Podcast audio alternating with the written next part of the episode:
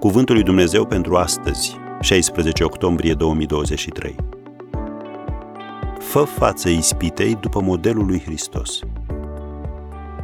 După ce l-a ispitit în toate felurile, diavolul a plecat de la el până la o vreme. Luca 4, versetul 13. Când e vorba despre ispitire, trebuie să reținem și următoarele lucruri.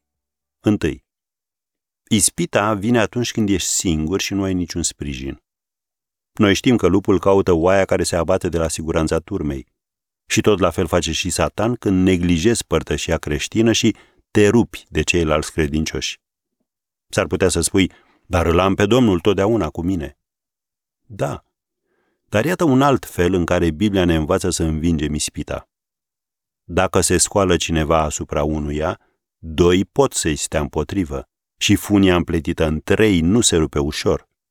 Scrie Solomon în Eclesiastul 4, versetul 12.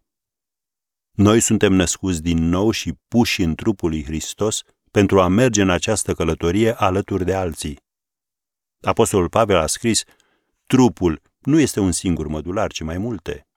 Ochiul nu poate zice mâinii, n-am trebuință de tine. Nici capul nu poate zice picioarelor, n-am trebuință de voi.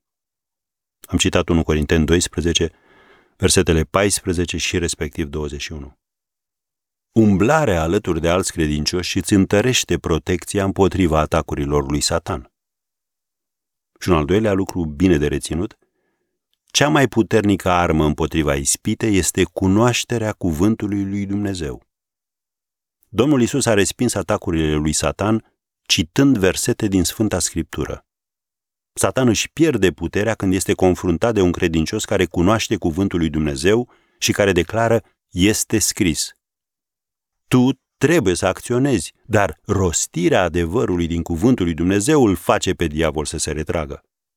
Când s-a apropiat Satan, Isus nu s-a dus să caute o Biblie, ci a citat cuvântul pe care îl știa pe de rost. Tu cum stai în această privință? Ai cuvântul în memorie?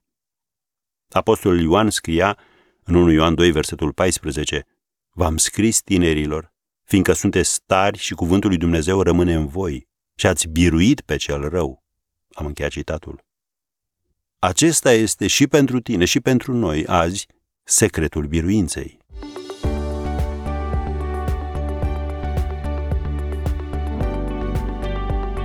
Ați ascultat Cuvântul lui Dumnezeu pentru astăzi, rubrica realizată în colaborare cu Fundația SER România.